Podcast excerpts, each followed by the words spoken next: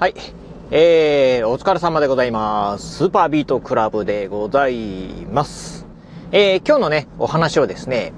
制服大国岡山県っていうね、お話をしてみたいと思います。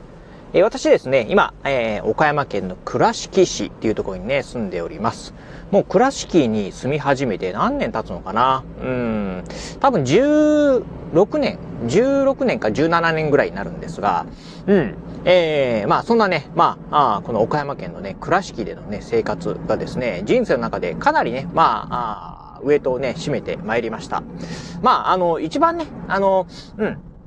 長く住んでたのがですね、まあ、あ地元高知ですね。うん。私まあね、出身はね、高知県の高知市で生まれて、えー、そしてね、まあ高校卒業までですね、高知市で育ちましたんで、まあ一番ね、人生の中で長いというとですね、今のところまあ高知市なんですが、うん、まあ多分ね、あと数年経てば、うん、まあ、今のね、住んでる倉敷でのね、生活がね、一番長く、人生の中で一番長くなるかなっていうところなんですけど、まあそんなね、倉敷に住んでて、うーん、あ、これはっていうふうにね、思ったことがあります。まあそれは何かというとですね、え実はね、えー、倉敷の、まあ全部なのかどうなのかわからないんですけど、ほとんど、大半のね、小中学校でですね、え、制服っていうことでございます。まあ、あの、中学校はね、制服っていうね、学校はね、多いかなと思うんですが、小学校もね、制服っていう学校っていうのは、まあ少ないんではないでしょうか。あの、私立のね、小学校とかであればね、制服があるのはね、まあ一般的だと思うんですが、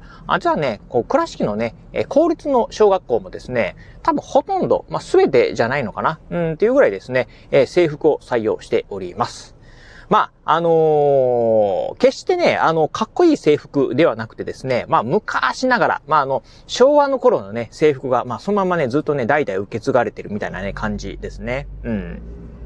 まあ、女の子はなんて言えばいいのかな？あの、女の子はこう、ね、あの、えー、あの、私もね、よくあの、スカートの種類はわからないんですが、まあ、一番オーソドックスなね、えー、あの、スカートで。で、男の子はね、えー、上は、あの、まあ、こういう冬場はですね、上はね、あの、学ランで、で、下はね、えっ、ー、と、下はね、半ズボンですね、冬、冬場でもですね、っていう感じです。で、えっ、ー、と、夏場はね、まあ、あのー、白いね、シャツっていう感じですね。うん、で、まああ、下はね、半ズボンっていう感じなんですが、で、えー、あとね、えっ、と、え帽子もね、え制服の帽子もちゃんとある。いうふうな感じですね。うん。まあそんな感じでね、まあ公立の小学校もですね、倉敷はですね、あの制服をね、採用してるんですが、さあね、岡山県全体で見てもですね、非常にね、まあ制服を採用してるね、学校がね、えー、たくさんあります。まあ中学校はほとんどね、制服ですし、小学校でもね、制服を採用している学校がね、かなり多いなっていう感じですね。うん。えー、ちなみにね、私がね、えー、生まれ育った、まあ高知はですね、えっ、ー、と、小学校はね、制服はなかったですね。うん。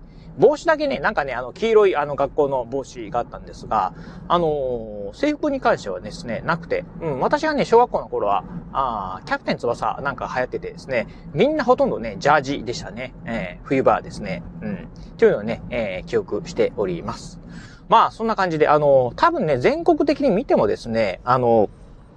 制服をね、公立の小学校で採用している、えー、地域っていうのは、かなり少ないんじゃないかなっていうふうにね、思うところですね。うん。まあ、あの、私のね、勤めてる会社なんかも、あの、まあ、岡山出身のね、人もいるんですが、あの、岡山以外のね、出身の方もね、えー、たくさんいまして、まあ、そんな人とね、話しても、例えば、うんと、徳島県のね、出身の人とか、香川県の出身の人とか聞いても、いや、あの、お制服じゃないよって、香川県どうだったかな？制服だったかな？ああ。で、広島のね、人なんかにも聞いたら、あの、いや、制服じゃないよっていうね、人がね、えー、いましたね。うん、っていうところで、うん、まあ、非常にね、なんか制服をね、採用してる、えー、まあ、えー、地域っていうのはね、岡山でございます。まあ、これね、まあ、なんでかというとですね、実はね、あの、岡山県、あの、制服をね、作ってるね、あの、メーカーがですね、かなり多いんですよね。うん。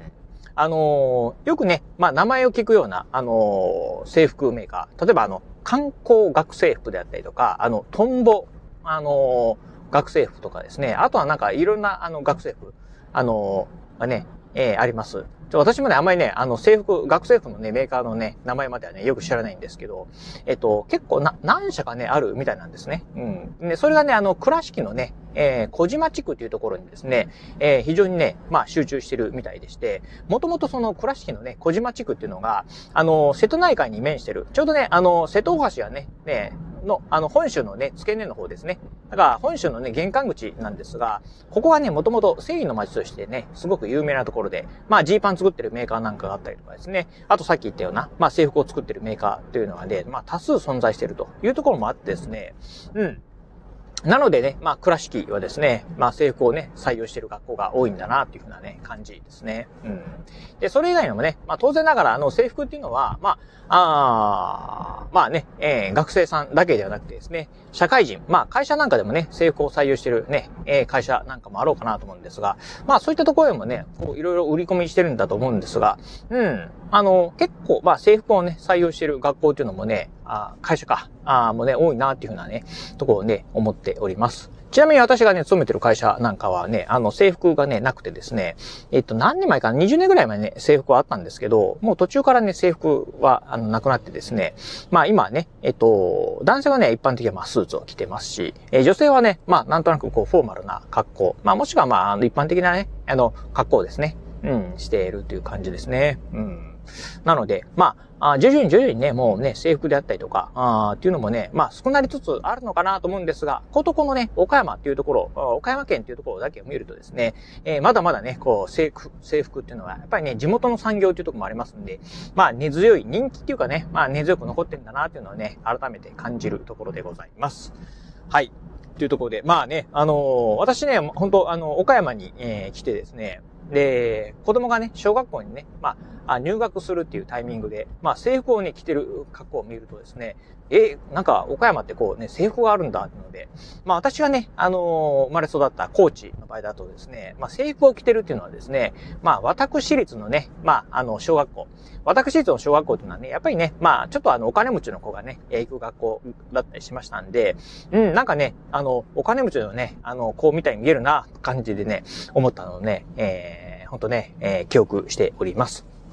まあそんなこんなでね、まあ、意外とね、あのー、岡山県なんか来るとですね、あのー、制服を着てるね、子供が多いんだよっていうところで、まあなかなかね、あの土曜日、日曜日なんかはね、学校も休みだったりするんで、こういうね、平日の朝でないとね、まあ子供たちがね、制服して、あの制服を着てね、つえー、登校してるあね、姿なんかをね、見ることはできないかもしれませんが、もしそういうね、えー、見る機会があればですね、ぜひね、チェックしてみていただければなと思うところでございます。はい、ということで今日はこの辺でお話を終了いたします。今日もお聞きいただきまして、ありがとうございました。お疲れ様です。